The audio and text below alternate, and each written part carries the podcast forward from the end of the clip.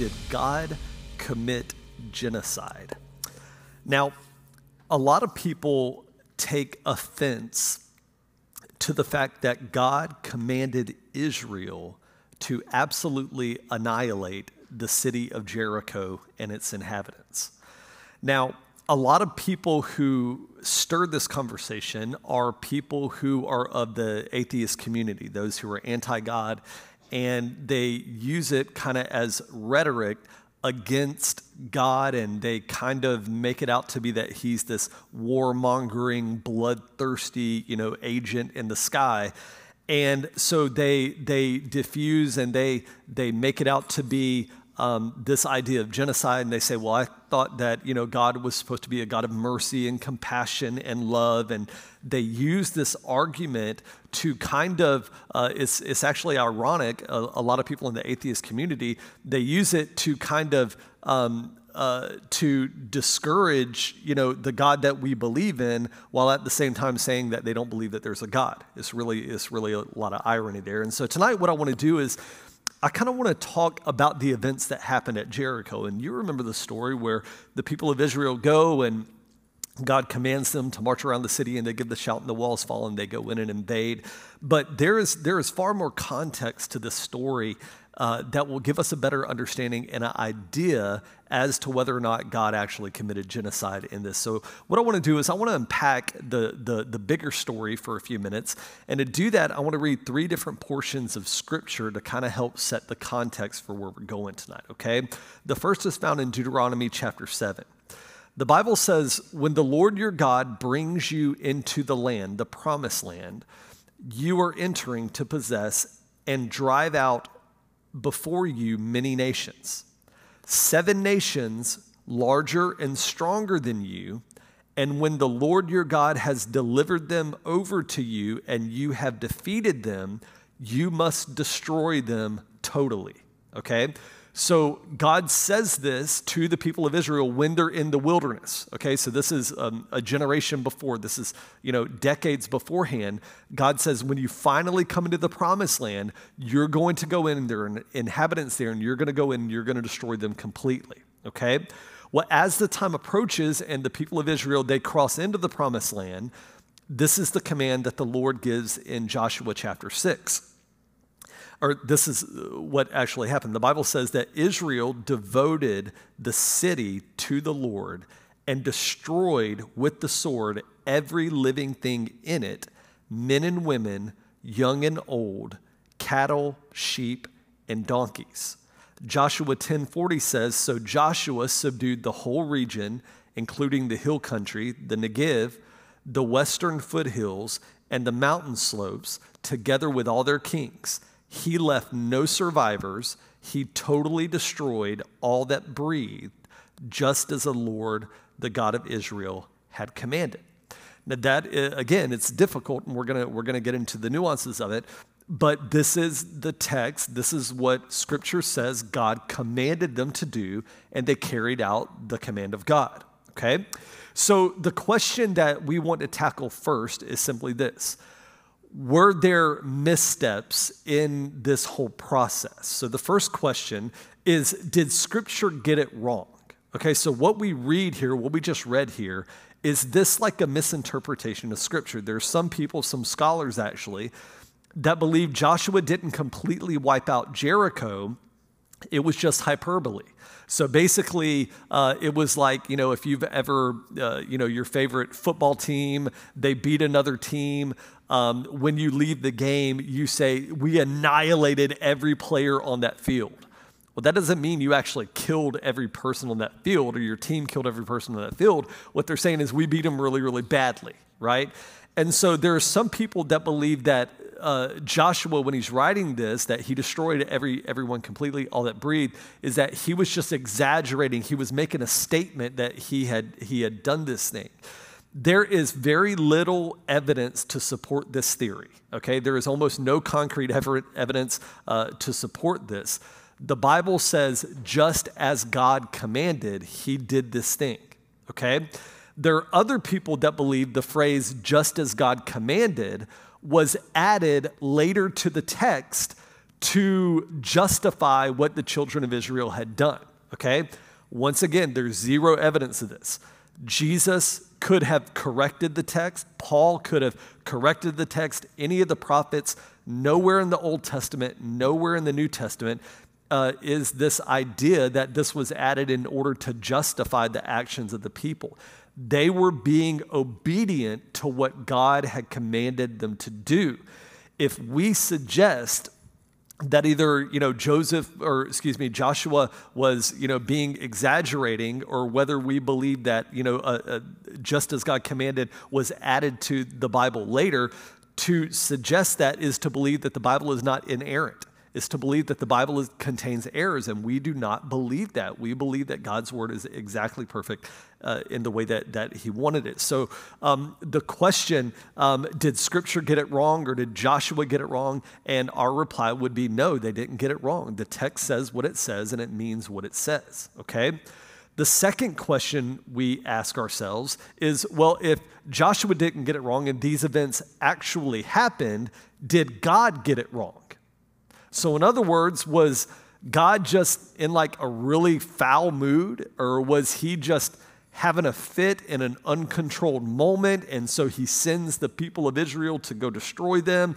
Was he racist against, you know, the, the Amorites and the people who lived in Jericho? To suggest this is to suggest that God is unjust.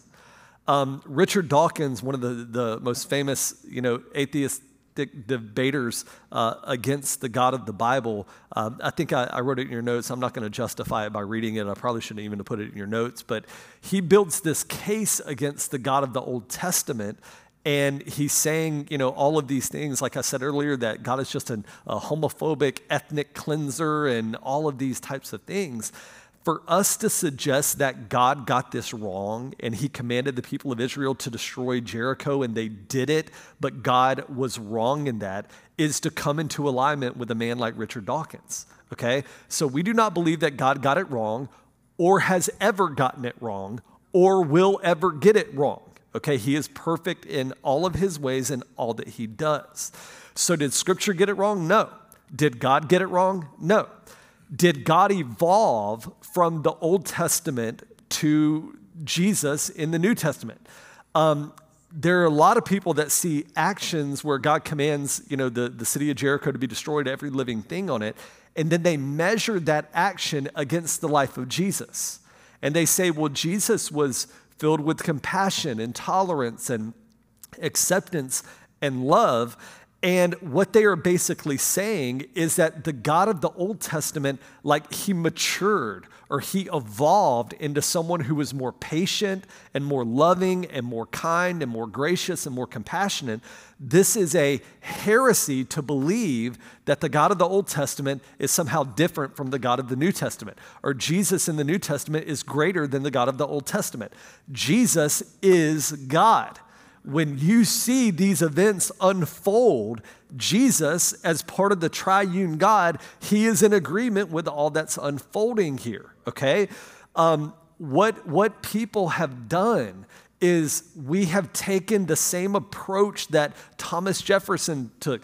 Um, this is there is a an edition of the Bible. I wouldn't even call it a translation. I probably wouldn't even call it the Bible. There is a version of the Bible that's called the Thomas uh, Thomas Jefferson Bible, and basically, this is what he did. He took the, the holy text, the Old and the New Testament, and he took a, a, a scalpel, he cut out the portions of the scripture that he liked, and he put them, crafted them into a new Bible, and he left all the things that he didn't like in the old Bible. He created a new version of God by ripping out the text in the scripture that is a, a fallacy. That is one of those things that we can never be guilty of. The text is the text, and it is what God intended for us to understand. And even when we don't like things or even when we don't understand things, we must be submitted to the authority of the scripture and its influence over us. Hebrews says that Jesus Christ is the same yesterday and today and forever. He has not evolved. He has not become more gracious. He has not become more kind. He has always been gracious and always become kind. To suggest that Christ doesn't possess the same wrath as the God of the Old Testament is intellectually dishonest. Okay? Let me explain this for a moment. In the Old Testament, we see the judgment of God fall a lot of different times, right? We, we see a lot of different instances but you're also talking about like 4,000 years of human history where God is executing certain things. 4,000 years. Okay, so we see a lot more of God's judgment um, than we may see in the New Testament. But let me remind you, the New Testament deals with less than 100 years of human history right? It's like, it's, you know, the percentages is just crazy. But even in the New Testament, we see Jesus, we see God from heaven continue to execute judgment and wrath on those who are rebellious. Jesus, in his earthly life, he's tolerant, accepting, all this kind of thing. But Jesus, at a certain point, he sits in a corner, he weaves together a whip, he flips over some tables, and he whips people out of the temple. Okay? That is a type of judgment that the Son of God executed in his earthly life uh, Herod in the book of Acts. The Bible says that uh, King Herod refused to give glory to God, and so an angel of the Lord struck Herod and gave him worms that ate him from the inside out. That was a judgment from God. Ananias and Sapphira, they were they lied to the Holy Spirit, is what uh, Peter said. And the Bible says that when they lied to the Holy Spirit, that God struck them dead. This was a judgment from God. The book of Revelation is all about Jesus Christ returning to judge the living and the dead. And so to say that, you know, the God of the New Testament is somehow, you know, less you know, filled with justice than the God of the Old Testament, that is intellectually dishonest if you truly look at the percentages and what God actually does in these accounts. It is uh, something, it, it's a heresy to say that God has evolved into something. So, did the text get it wrong? No. Did God get it wrong? No. Did God evolve into something different? No. God is who he is.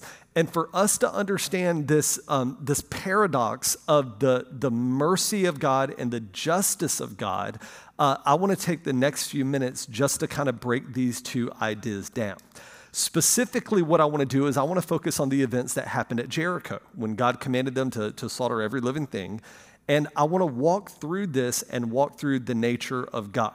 The first thing I want to talk about here for a moment is that the God of the Bible is perfectly merciful. Okay? The most quoted scripture in the Hebrew Bible focuses on the character of who God is. The first time it's spoken of is Exodus 34 6. That's what the Bible says. And God passed in front of Moses, proclaiming, The Lord, the Lord, the compassionate and gracious God, slow to anger, abounding in love and faithfulness maintaining love to thousands, and forgiving wickedness, rebellion, and sin. This is the most quoted description of God in the Old Testament Bible, okay? So the idea is that yes, God did send judgment to Jericho, but God didn't send judgment until his mercy was exhausted. Okay? Listen to what the Bible says in Genesis 15. This is God prophetically speaking to Abraham. He says, In the fourth generation, or approximately 400 years, your descendants will come back here to the promised land. For the sin of the Amorites, or the people of Jericho, has not yet reached its full measure. So, this is what the Lord is saying to Abraham. He's saying, These people that have inhabited the land of the people of God, they are a wicked, they are a, a, people who are full of wickedness. But what I'm going to do is I'm going to give them time to turn to the living God. And I'm going to give them up to 400 years of time before I bring judgment to them because the measure of their sinfulness and wickedness has not reached the point where my mercy is exhausted. And so, what God is saying, He's saying, I'm going to give them every benefit of the doubt, I'm going to give them every chance. But there is a point where the mercy of God ends and the judgment of God begins. And so, God said, I am going to give them up to 400 years. Israel, listen to me say this Israel would become the hammer of God against these wicked people. God would use the people of Israel as an instrument of destruction. But listen to me say this Israel was captive in Egypt for how long? 400 years. The people of God suffered for four centuries because God was being merciful to a wicked and an evil people, allowing them time to repent. At a certain point, when his mercy had been exhausted, he released his people as the hammer of God against them, and then he executed judgment. But again, it wasn't until his mercy had been exhausted. God will allow wickedness to metastasize so that the destructive nature can be clear to everybody, right? So, this is why in Sodom and Gomorrah, the mercy of God had been extinguished, and God sent judgment upon them because everybody in the surrounding area, it was clear to them that this was a wicked and a vile city, right? Twin cities. Modern America, if we are not careful, are going to slide into this category where God allows the wickedness of our nation to metastasize and to grow. And listen to me say this He's doing it not only to, to, to allow His mercy to, to uh, be exhausted, but God is doing it so that when the judgment of God comes, we can look and we can say, We deserve this, right? If, if you are a Bible believing Christian and you see our nation in the state of wickedness and evil and vile rebellion that we're in, and you do not believe that we deserve the judgment of God, I don't know what to say. It has become so clear that our nation has given its soul to wickedness. Now we pray and we seek God for revival and awakening and repentance and renewal. And I believe God can do it. He did it with Israel a dozen times. God can surely do it with America. But my point is this is that if we're not careful, we're going to slip into this place where destruction is on the brink, but it's going to be clear to all of us that we deserve this okay, if it ever comes to that point. But I need us to understand this that even if judgment does come, it is tethered to the mercy of God. Judgment never comes before mercy. Mercy is always extinguished before judgment comes. The people of Canaan had hundreds of years to turn to the Lord in repentance, decades, centuries to turn to the Lord. And this is what we find in Joshua chapter 6. This is so interesting okay? You remember when the two spies they go into Jericho and they find this woman. She's a prostitute. Her name's Rahab. She saves them, she rescues them so that they can survive from the people that are looking for them, and she releases them to go and all this kind of thing. This is what she says in Joshua chapter 6, and she's talking to the spies. She says, We know all that the Lord God has done with the people of Israel. We know that God miraculously delivered you from Egypt and how he delivered you through the sea and through Pharaoh. And we know, this is what the, the prostitute is saying. She's saying, The people of Jericho, we know that God is sending you to annihilate us. And listen to what she says. And fear has captured our hearts. So, in other words, what she's saying she's saying these people that live in Jericho, they're not ignorant and they're not innocent of what's about to happen. They know what's going to happen. Fear has gripped their heart, but they still continue to walk in unrepentant sin. And so, because of their rebellion, God does judge them, but God was also merciful and He saved some. He saved uh, the prostitute and her entire family. God is merciful even as he executes judgment, but we have to understand that he is he will never execute judgment until his mercy has been extinguished, okay? So he's perfectly merciful, okay? The more difficult thing for us to grasp because we love the idea that he's perfectly merciful is that God is also perfectly just, okay? I read the first portion of Exodus 34 that describes the, the nature and the character of God, okay? I'm going to read it again but I'm going to add verse 7 at the end. Okay? This is what scripture says. And God passed in front of Moses, proclaiming, The Lord, the Lord, the compassionate and gracious God, slow to anger, abounding in love and faithfulness, maintaining love to thousands, and forgiving wickedness, rebellion, and sin. And this is verse 7. Yet he does not leave the guilty unpunished. Okay? So, in other words, I, I, would, I would add the, the idea of a person who's guilty, a person who is unrepentant. So, in other words, this is what I believe the text is saying is that God will not leave the unrepentant unpunished. At a certain point, justice must be served against sin. Okay? Now, again, that verse that I just read, that entire verse, it talks about the merciful nature of God. Again and again and again, slow and, uh, you know, slow to anger, abounding in steadfast love, all, all this stuff, all this stuff. But then at the very end, it also talks about the justice that God possesses. These two verses are the most descriptive terms that the Old Testament Bible describes in the Lord our God. Because God is perfectly just, he had to execute judgment against the people of Jericho. And let me explain to you why. In the book of Leviticus, chapter 18, the Bible goes through and God says that you, he's talking to Israel and he's saying, You shall not commit the sins that the people, the Amorites, the people of Jericho, all these people are committing. And he goes through this litany of all these different things that were done.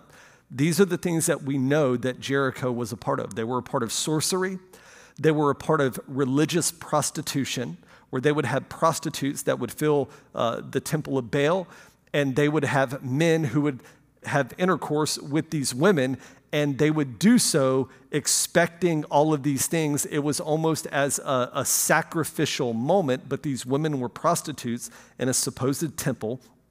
These people were guilty of child sacrifice to the god of Moloch. They would literally sacrifice their young so that they believed that the god Moloch would bless their lives financially with increase. These were people who were having incestual relationships. They were guilty of bestiality with animals, and they were guilty of homosexual activity within. And for 400 years, these people, God allowed them the opportunity to repent, and they refused to. Sam Storm says this about the text that we're reading about God sending the people to annihilate the, the people of Jericho. This is what Sam Storm says. He says, This text and others like it is it bothers us for one fundamental reason. We have virtually no grasp of the holiness of God or the sinfulness of humanity. L- listen to me say this. These people are sacrificing, they are shedding the blood of their own offspring and they are having sexual relationship with their children.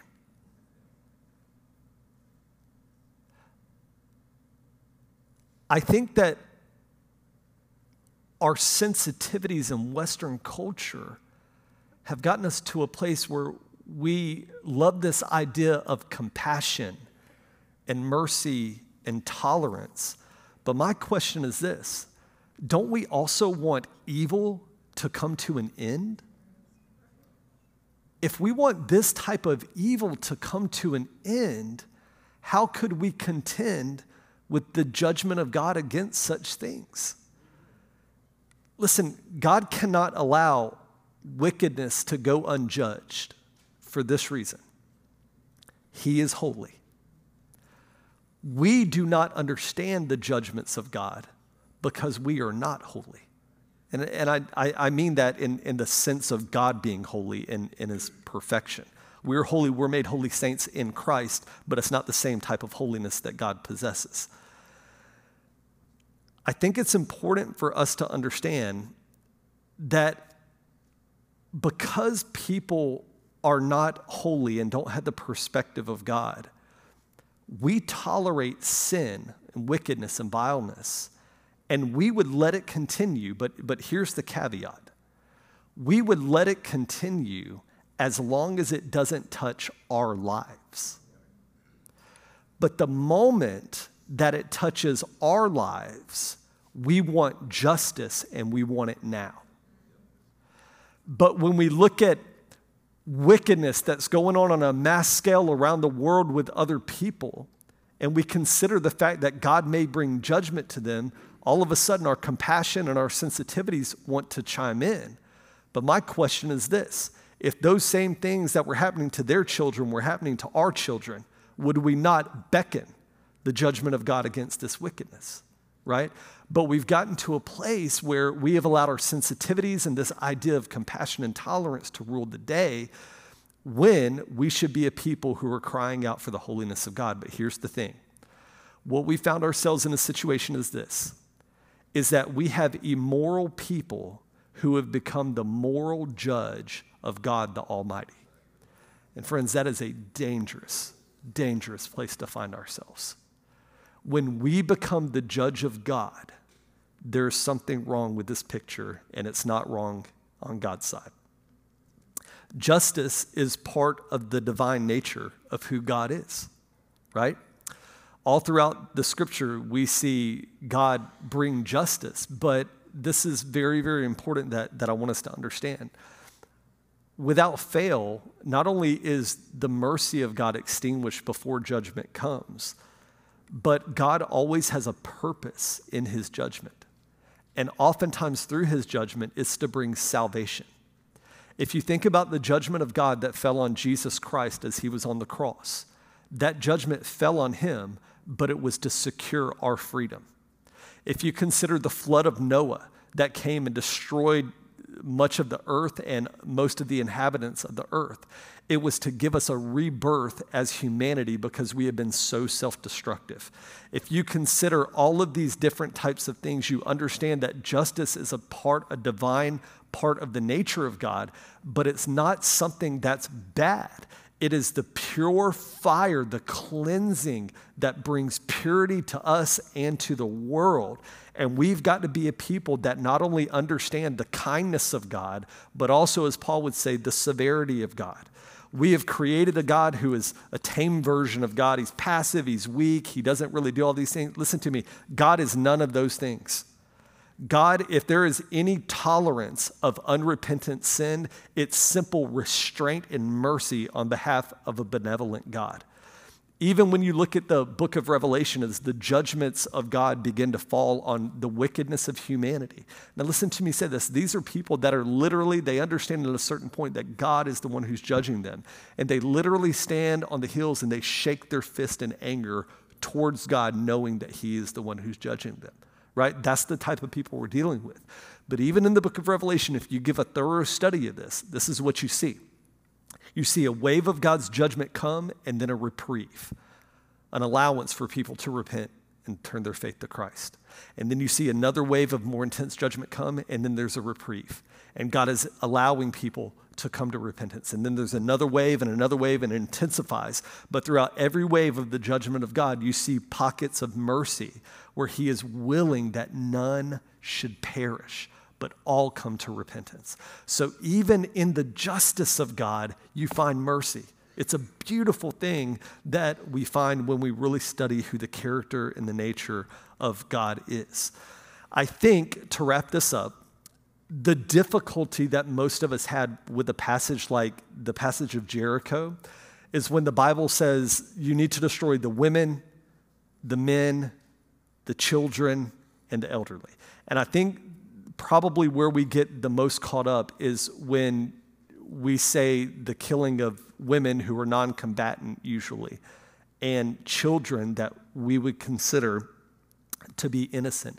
And I understand that, and, and I, I you know, my humanness, I struggle with that also. Um, but, but I need us to understand this, and I don't say this to be harsh or to be dismissive or anything like that. But I think it's important for us to understand that God holds complete rights over life and death. He is God and He owes us nothing. He does not owe us another breath, and He did not owe these wicked people even that. the fact that God has allowed us to continue to live outside of the garden, where He said, Look, when you eat of this fruit on that day, you will die, God was merciful and He extended the nature of human life. But the idea that we need to apologize for how God has chosen to act is reprehensible. We are a people that must understand that He is trusted because He is a righteous judge. Time and time again, the scripture says that the Lord is righteous in everything that He does. He will do right every single time. And we, as His children, need not to find ourselves trying to apologize for the things that other people don't understand. We need to be a people who, even when we don't understand, we trust that He will never do wrong. It is outside of His capacity to do evil, it is outside of His being to do wrong. And He possesses the rights of life and death over all of us. So the idea that God committed genocide, first of all, technically, in technical terms, genocide is when a people group is eliminated based on their race or ethnicity, okay? And that is not why these people were destroyed. God did eliminate an entire people group and an entire city, but it wasn't based on racial issues or ethnicity. It was based on their unrepentant sin. And as Americans, we should take note of these moments that we find throughout Scripture and we need to be very serious about our repentance. Not only individually, listen to me say this. I, I, love that our church so focuses on larger issues that are at stake, but we need to be a people that repent personally, but we need to repent on behalf of our nation for the sins of our nation. Not only the sins of omission, but the sins of commission.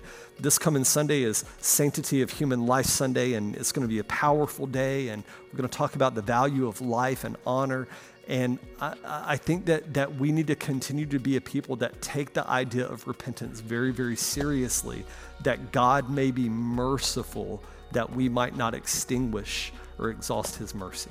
Amen. Amen.